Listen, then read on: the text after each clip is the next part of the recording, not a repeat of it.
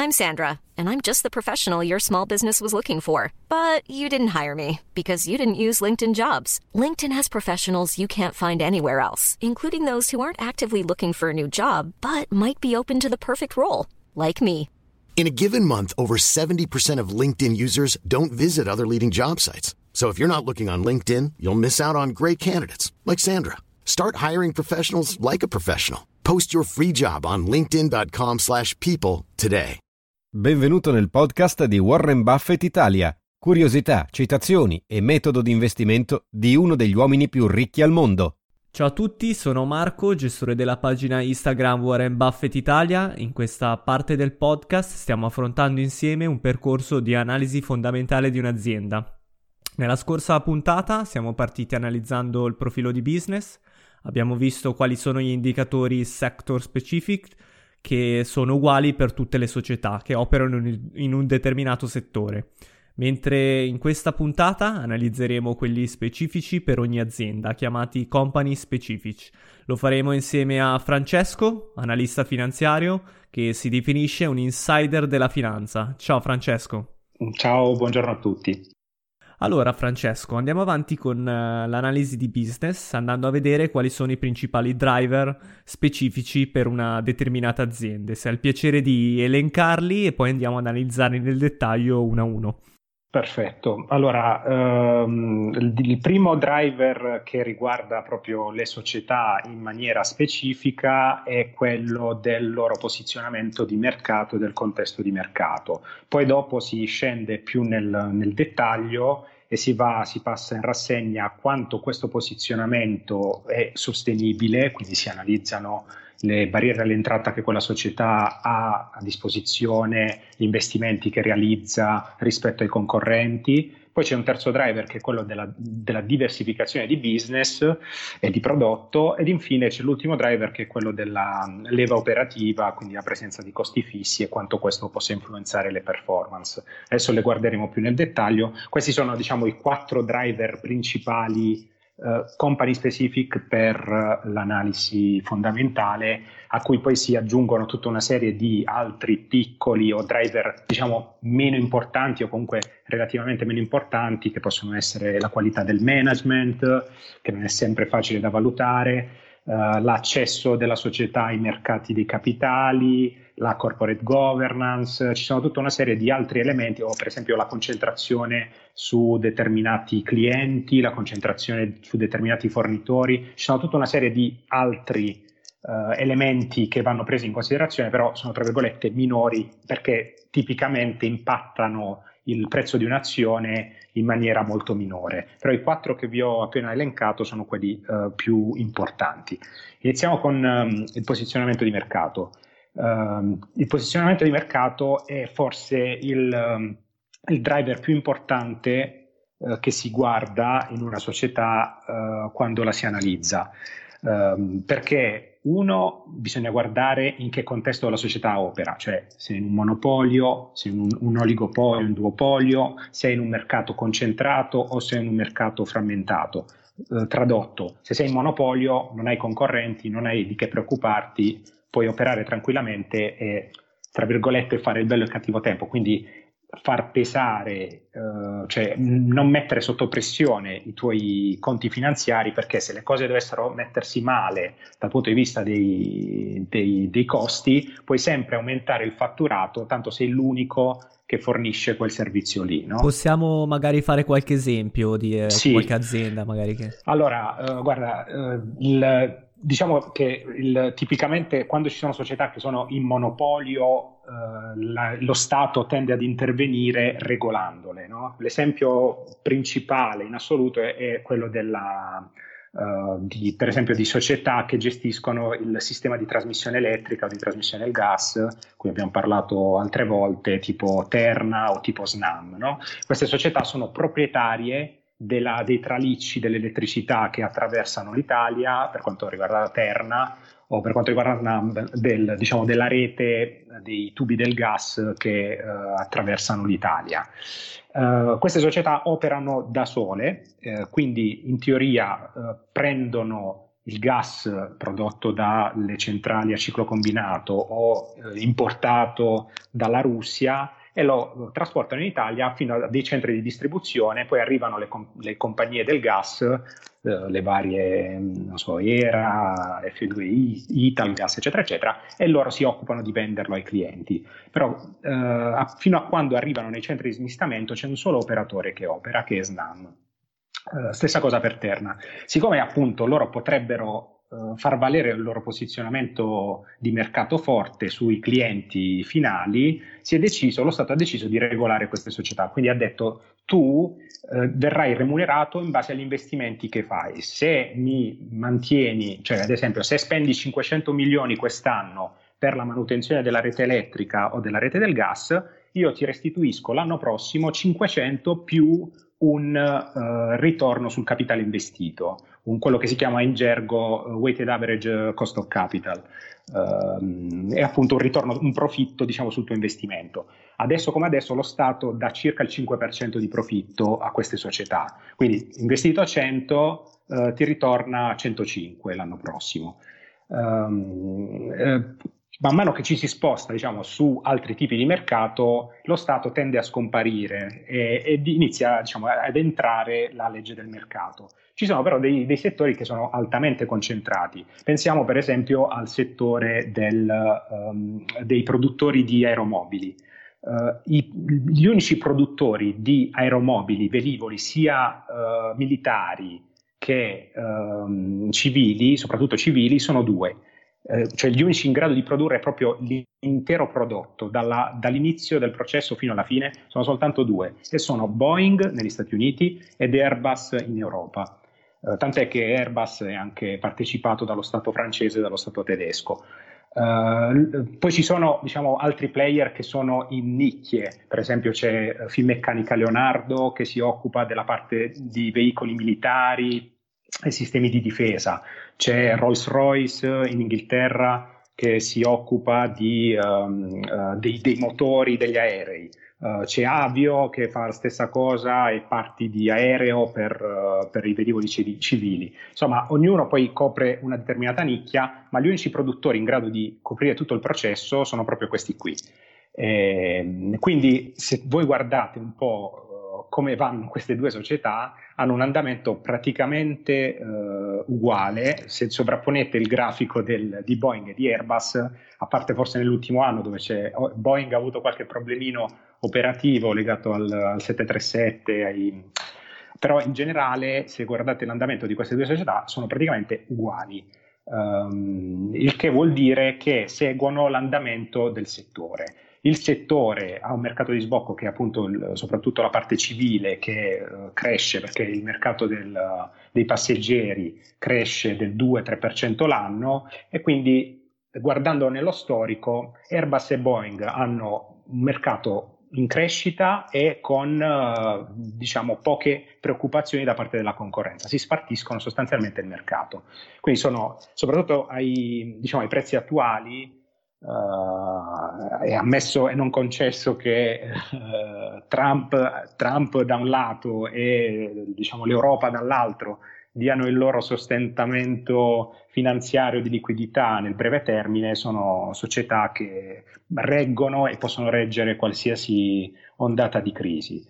Um, poi ovviamente ci si sposta sempre più sulla parte uh, industriale dove cioè, i mercati possono diventare più o meno uh, frammentati e man mano che ci si sposta su mercati frammentati di più uh, vedi che certe società non hanno più l'andamento in linea con il mercato. Cioè, uh, se pensiamo per esempio, diciamo, il caso più estremo secondo me è il caso dei trasporti, um, in quel caso lì c'è un mercato così frammentato che se pensiamo ai leader che sono UPS, uh, FedEx, um, uh, diciamo in Italia c'è po- DHL. DHL, bravissimo. Queste società che noi consideriamo leader, almeno dal punto di vista della percezione, hanno ognuna il 2-3% di quota di mercato. Quindi sono praticamente un puntino in un mare e questo fa sì che anche se i trasporti sono previsti in crescita nel lungo periodo, è verosimile che una FedEx possa perdere terreno rispetto a una UPS e, e quindi diciamo, ci si possano uh, mangiare quota di mercato a, a vicenda. Eh, questo è uno degli aspetti più importanti da valutare perché eh, va garantito che la società abbia sia un posizionamento di mercato forte, ma che questo posizionamento di mercato sia sostenibile anche nel lungo periodo. E se e più il mercato è frammentato, più c'è questo rischio qui. Quando eh, penso a Warren Buffett, ci siamo già detti l'altra volta, lui eh, eh, cerca sempre di guardare società che se competono, cioè se non sono in una situazione di monopolio, si trovano in uh, un posizionamento di mercato forte e in un mercato che è concentrato, non frammentato. Pensiamo alle banche che ha in portafoglio, eh, alle principali banche in, degli Stati Uniti in portafoglio, perché alla fine della fiera il mercato americano finanziario, bancario, è un mercato di pochi grandi operatori. Uh, Quindi ah, diciamo più è concentrato il mercato meglio è, nel senso sì, andare a individuare... Viste, esattamente, vanno viste insieme, cioè deve essere il mercato concentrato e il, il tuo posizionamento deve essere di leadership o co-leadership, ecco perché se sei un piccolo player in un mercato concentrato, allora lì puoi essere schiacciato da un momento all'altro. Eh. Quindi m- mi viene in mente adesso, penso a, in Italia abbiamo una piccola società che è molto carina, molto molto buona che si chiama Datalogic, che fa i lettori di molte casse dei supermercati di codici a barre. Eh, è una società che è molto piccola a livello di fatturato e che compete in un mercato globale che vale circa 5 miliardi complessivamente e in cui ci sono due leader super forti che sono Honeywell negli Stati Uniti e Motorola. Queste società fanno tipo 10 volte, non 10 però almeno 6-7 volte il fatturato che fa Datalogic e quindi Datalogic è costretta a essere eh, price taker, quindi non può sfruttare eh, sua, il suo posizionamento di mercato e spingere sui prezzi. Purtroppo se Honeywell decide di ri- ridurre le vendite, ehm, il prezzo di vendita unitario sui suoi lettori ehm, di codice a barre, Datalogic deve prendersi questo ribasso. Quindi purtroppo va, vanno, sono delle cose che vanno considerate a livello di sostenibilità del prezzo di un'azione. Quindi l'importante è generalmente guardare a un mercato che sia il più possibile concentrato con un posizionamento di leadership o co-leadership eh, delle società. E devo dire che se tu guardi tutte le società uh, in portafoglio uh, in Berkshire Hathaway, non fai fatica a trovarne una che non lo sia. Ecco, questa è proprio una cosa abbastanza distintiva. Tant'è che Warren Buffett dice sempre: Io uh, compro perché devo essere contento della mia società, ma, ma non per rivendere a domani, per essere, diciamo, per riaprire, perché i mercati riaprono tra 40 anni e quella società sia ancora lì. Quindi è questo proprio il, il messaggio che, che Assolutamente, ecco. lui ha una filosofia di quasi di investimento a vita, nel senso lui compra un'azienda per tenerla a vita, poi ovviamente arriverà il momento in cui le dinamiche consentiranno appunto di, di, di rivenderla e quindi magari di andare in profitto, però lui tendenzialmente quando opera opera in una prospettiva a lungo, molto lungo, lungo, lungo infatti, infatti. Va bene, allora quindi abbiamo visto il secondo punto, la ses- sostenibilità del posizionamento. Sì, sostenibilità del posizionamento si articola eh, in, in, due praticamente sottodriver che sono le barriere all'entrata, quindi quanto quella società appunto è protetta nel suo vantaggio competitivo e quanto quella società fa per proteggere uh, quel suo vantaggio. Eh, tipicamente che tipo di investimenti realizza, se fa ricerca e sviluppo, uh, se ha un tipo di uh, network di clienti chiuso, tutta una serie di, di, di, questo tipo di indicatori. Um, il primo sottodriver, appunto le barriere all'entrata, tipicamente si um, riferiscono alla presenza per esempio di barriere regolatorie, ad esempio pensiamo alle autostrade, no? uh, ci, sostanzialmente le autostrade non soffrono la concorrenza di altre strade, hanno praticamente una sorta di monopolio regolator- regolatorio in una determinata area geografica. Uh, per esempio ASTM eh, che è la società che è proprietaria tra le varie delle, delle autostrade nel, nel nord-ovest, sì, nel nord-ovest uh, gestisce tutta appunto questa circa, non ricordo bene, circa 10.000 km di autostrade uh, in quella zona lì. Poi c'è Atlantia, Autostrade per l'Italia, che gestisce altri circa 70.000 in giro per, per l'Italia. Però queste società qui Uh, sono protette, tra virgolette, ok, possono soffrire la concorrenza del, um, dei, del, trasporto ferroviario, possono soffrire la concorrenza del trasporto diciamo che è una, è una, concorrenza indiretta questa. Esatto, ecco. bravo, sono concorrenze indirette. E poi per la, eh, diciamo per la um, topografia che l'Italia ha, cioè fatta non di grandi centri Uh, dislocati in zone lontane, ma fatta di tanti piccoli comuni uno vicino all'altro, il trasporto su gomma è il trasporto principale, no? E quindi mh, loro manterranno sempre uh, un vantaggio competitivo garantito da questa concessione, fino a quando quella concessione ovviamente non scadrà. Per, per Atlantia, se non ricordo male, si parla, la concessione scade nel 2038, quindi insomma l'orizzonte è abbastanza di Ci sono periodo, prospettive sì, sì, esattamente. Diciamo che eh, ovviamente poi se per Atlantia è un caso particolare perché sai, hanno fatto diciamo un po' di, di, errori, anzi gravi errori operativi. No? Citando Però, anche il ponte Morandi. Esattamente, magari, esattamente. E lì eh, ovviamente ci potrebbe essere anche una giusta causa per la revoca della, della, concessione, anche se poi in Italia è molto difficile che questo avvenga. Però eh, in generale se tu fai i compiti a casa, se fai la giusta manutenzione, se fai le giuste opere, alla fine sei, ehm, hai un posizionamento di mercato garantito nel tempo. Tornando invece alle barriere ingresso, come possiamo contestualizzarle invece? Allora, te, diciamo che eh, quando c'è una barriera, la barriera di tipo regolatorio è la barriera più forte che ci sia, no? perché permette eh, al tuo posizionamento di essere garantito nel tempo. Tant'è che quando si fa uno score di una società, ci sia una barriera all'entrata, tu metti lo score massimo. Di solito eh, molte banche d'affari utilizzano uno score da 0 a 6 eh, le barriere regolatorie hanno un, una valutazione molto alta tra il 5 e il 6 a seconda di quando poi scada la concessione. Per esempio ci sono società tipo STM ha delle concessioni che scadono, scadono tra qualche anno, alcune sono già scadute in attesa di rinnovo, uh, Atlantia non ha questo problema perché la, la concessione scadrà tra, tra, un po' di anni. Uh, in, in, Francia per esempio c'è Vancy o Eiffage che sono operatori molto simili che hanno concessioni a lunga durata garantite dallo Stato francese e operano in, in grande tranquillità.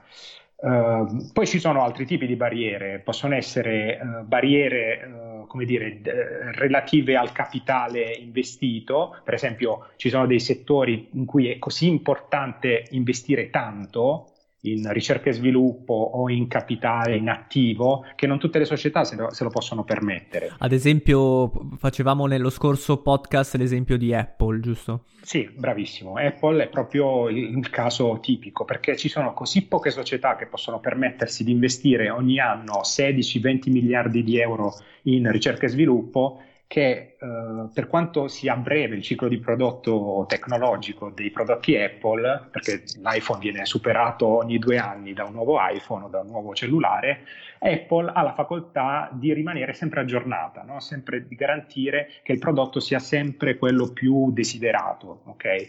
perché nessuno appunto riesce ad investire quanto fa, quanto fa Apple.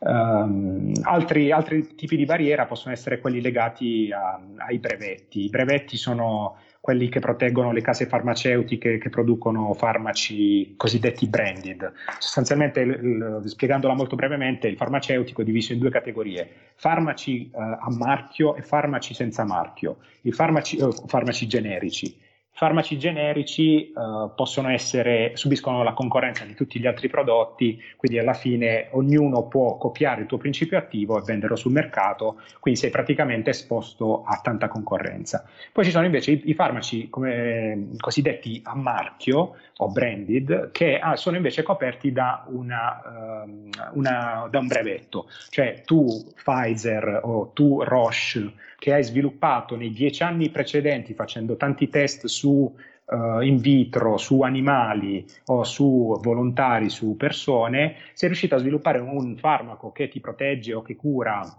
una determinata malattia, io, conce- io che sono l'agenzia del farmaco europea in, Ita- in, in Europa oppure la, l'FDA negli Stati Uniti, ti garantisco di poter vendere questo farmaco per dieci anni in esclusiva. E, e quindi diciamo, queste società pratica- fanno miliardi di fatturato eh, garantito per i successivi dieci anni perché nessuno riesce a Uh, proporre farmaci che siano dire, concorrenziali, no? che possano curare un determinato tipo di, di, malattia. È vero che da un lato uno dice sì, però non è giusto che uh, le società possano guadagnare così tanto, dall'altro bisogna anche considerare gli investimenti uh, veramente faraonici che queste società fanno per sviluppare questi farmaci qui, cioè si tratta di 10-15 anni di, uh, di, studi prima di arrivare a sviluppare un farmaco per la cura del, del cancro o di altri tipi di, di, malattia. Ovviamente tanto più grave la malattia, purtroppo tanto più alto sarà il prezzo che, a cui queste società venderanno i loro farmaci. Questo ça va sans dire, insomma. E, infine, diciamo, quindi questo per quanto riguarda eh, la parte delle barriere all'entrata.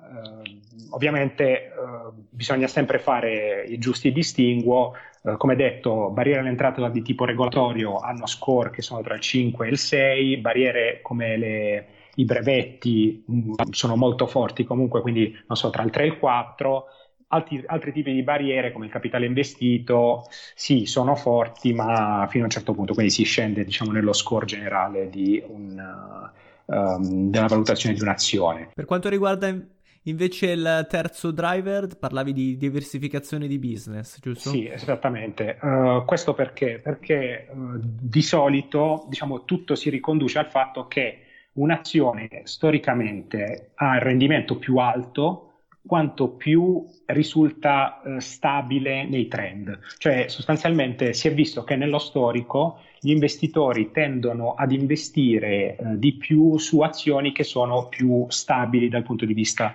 dell'andamento del, uh, del business. Come si raggiunge questa, questa stabilità no, di, di, business? Sicuramente con, con, tramite i driver di cui abbiamo già parlato, quindi posizionamento forte, un monopolio, un, um, oppure barriera all'entrata regolatoria, eccetera, eccetera, ma c'è anche diciamo, una parte operativa data appunto dalla diversificazione di prodotto e di business. Tanto più sei diversificato, tanto più se un prodotto o un business ti andrà male, tu riuscirai a compensarlo con uh, un altro tipo di, di business su cui, su cui, stai operando. Um, ci sono veramente tanti esempi uh, di società diversificate, uh, probabilmente quelle più diversificate possono essere um, quelle che operano nel, nei beni di consumo, mi viene in mente Nestlé o mi viene in mente Unilever, che hanno circa 400-500 brand diversi su cui operano, Uh, divisi per categorie, cioè alcuni, uh, per esempio, se non ricordo male, uh, Unilever opera nella parte beauty e personal care tramite Rexona, Dove, Claire, Sunsilk, Axe, ha un sacco di, di brand che le offrono eh, disposti in varie geografie che permettono di bilanciare le performance. Poi sono, c'è la parte che si occupa di food, eh, dove hanno per esempio Co- Knorr, hanno i Pure Leaf, poi c'è la parte di beverage, dove c'è il tè Lipton, eh, dove c'è, poi sono, c'è la parte di Magnum, gelati, refreshment, quindi Magnum, il Cornetto, Solero, Cardor, sono veramente una miriade di prodotti che portano queste società ad avere performance a livello di fatturato eh, che sono molto allineate al consumo, alla, alla crescita del PIL per capita eh, globale. Il PIL per capita globale cresce tipicamente del 3-4% almeno queste società crescono del 4-5% perché riescono comunque a, ad aumentare ancora di più i margini rispetto al fatturato, crescono del 4-5% stabilmente ogni anno on top ai dividendi che distribuiscono. Quindi sono proprio eh, asset per cassettisti, cioè società che hanno una crescita nel lungo periodo ultra stabile e ultra remunerativa. Um, infine, eh, beh, questo ovviamente per, per quanto riguarda il, la diversificazione di business, esatto, Um, ultima, ultimo driver importante da guardare è quello della leva operativa. La leva operativa è un concetto un po' più tecnico, diciamo magari non chiarissimo, che, che vado a spiegare. Uh, in sostanza si traduce come la presenza di costi fissi nella base costi di una società. Che effetto ha la, la base di costi fissi? Che se il fatturato ti aumenta di un tot, il margine che tu andrai a fare su un determinato prodotto ti aumenterà più che proporzionalmente. Um, ti faccio l'esempio degli aeroporti. Gli aeroporti hanno, uh, le società che gestiscono gli aeroporti, ad esempio in Spagna c'è AENA, che è la società che gestisce tutti gli aeroporti spagnoli, più l'aeroporto di Luton uh, in Inghilterra, uh, hanno praticamente dei costi fissi legati sostanzialmente alla manutenzione del, diciamo, del loro asset base, loro, dei loro attivi e il personale. Uh, poi loro guadagnano ogni passeggero che passa uh, nel, nei, nei, loro aeroporti. Mm, tipicamente per ogni passeggero che fa un controllo al gate, per ogni passeggero che atterra uh, su, sul loro um, aeroporto ogni, passe- ogni um, aero- aereo che viene parcheggiato nei loro aeroporti, loro percepiscono un costo unitario tanto più aumenta il fatturato, quindi tanto più aumenta il traffico in questi aeroporti, tanto più aumenta il loro margine. Faccio un esempio concreto, immagina se una società come AENA ha 100 di fatturato e 90 di costi fissi, quindi non ci sono costi variabili, uh, l'anno dopo aumenta del 10% il fatturato, quindi passa um, da, cen- da 100 a 110, quindi un più 10% eh, di fatturato, l'EBITDA, quindi il margine che fa, quindi differenza tra eh, fatturato e costi fissi, questa volta non sarà più 100 meno 90, ma sarà 110 meno 90, quindi il margine sarà 20 contro 10 l'anno scorso. Quindi a fronte di un aumento del fatturato del 10%, le, l'EBITDA ti è aumentato del 100%, da 10 a 20, ok? Questo si chiama effetto leva operativa. Qual è il problema della leva operativa? È che se il, il trend è in crescita, quindi i passeggeri crescono, l'effetto è migliorativo sui margini e quindi il prezzo dell'azione tende a crescere più che proporzionalmente rispetto al, alla crescita del, del traffico.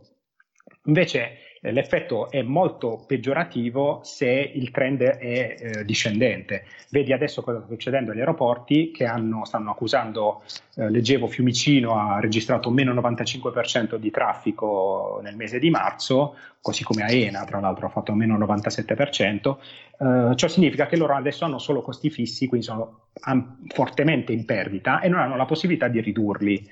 E quindi per questo loro si sono presi eh, un ribasso molto molto forte del prezzo dell'azione, molto più che, che altre la, società. La leva operativa è un'arma a doppio taglio, se da un lato può aumentare i tuoi profitti, può anche andare a aumentare le tue perdite.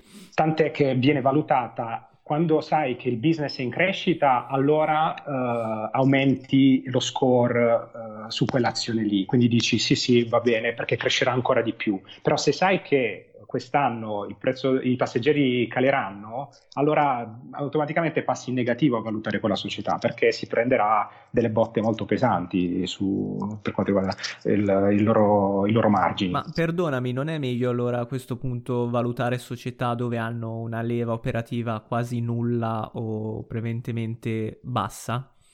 Uh, sì, uh, sì, ci sono, diciamo che um, hai, hai, l'effetto leva operativa ti permette di aumentare il prezzo dell'azione in maniera maggiore rispetto a, al trend. Quindi se il mercato si aspetta che il, uh, il, il, so, i passeggeri, i volumi cresceranno del 3%, tu puoi essere val- verosimilmente convinto e uh, poi lo vedrai che uh, il prezzo del, di quell'azione, di quella società che ha la leva operativa elevata, ti aumenterà del 10% perché viene moltiplicato l'effetto.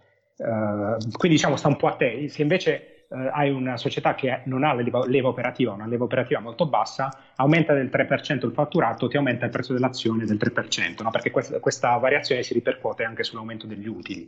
Quindi alla fine sta un po' a te Uh, valutare questo la volatilità, uh, diciamo. Esattamente, ecco. esattamente. Quindi è un, hai detto bene, è un'arma a doppio, a doppio taglio Personalmente a me piace molto come, come, arma a doppio taglio, infatti investo parecchio su società che hanno questa, questo tipo di leva operativa, con uh, appunto il, la cosa negativa del caso è che se ci sono recessioni o momenti di difficoltà come questo, uh, l'impatto è un po', un po', maggiore, però nel lungo termine, se, se hai un orizzonte di medio-lungo termine, queste società ti danno i ritorni più alti, quindi questo va, va tenuto in considerazione. Uh, e niente, questo insomma è per, per quanto riguarda i quattro driver principali. Ok, va bene, siamo in chiusura, grazie mille per averci seguito, vi ricordiamo che nel prossimo episodio parleremo di analisi finanziaria di un'azienda, vi consiglio vivamente di seguirci, grazie mille ancora Francesco. Grazie a voi. Consiglio a tutti di seguirti sulla tua pagina Instagram. No, ringrazio per l'opportunità e ricordo la mia pagina Renegade Insider Finanza. Ciao di nuovo Francesco, ciao a tutti. Grazie, grazie a tutti.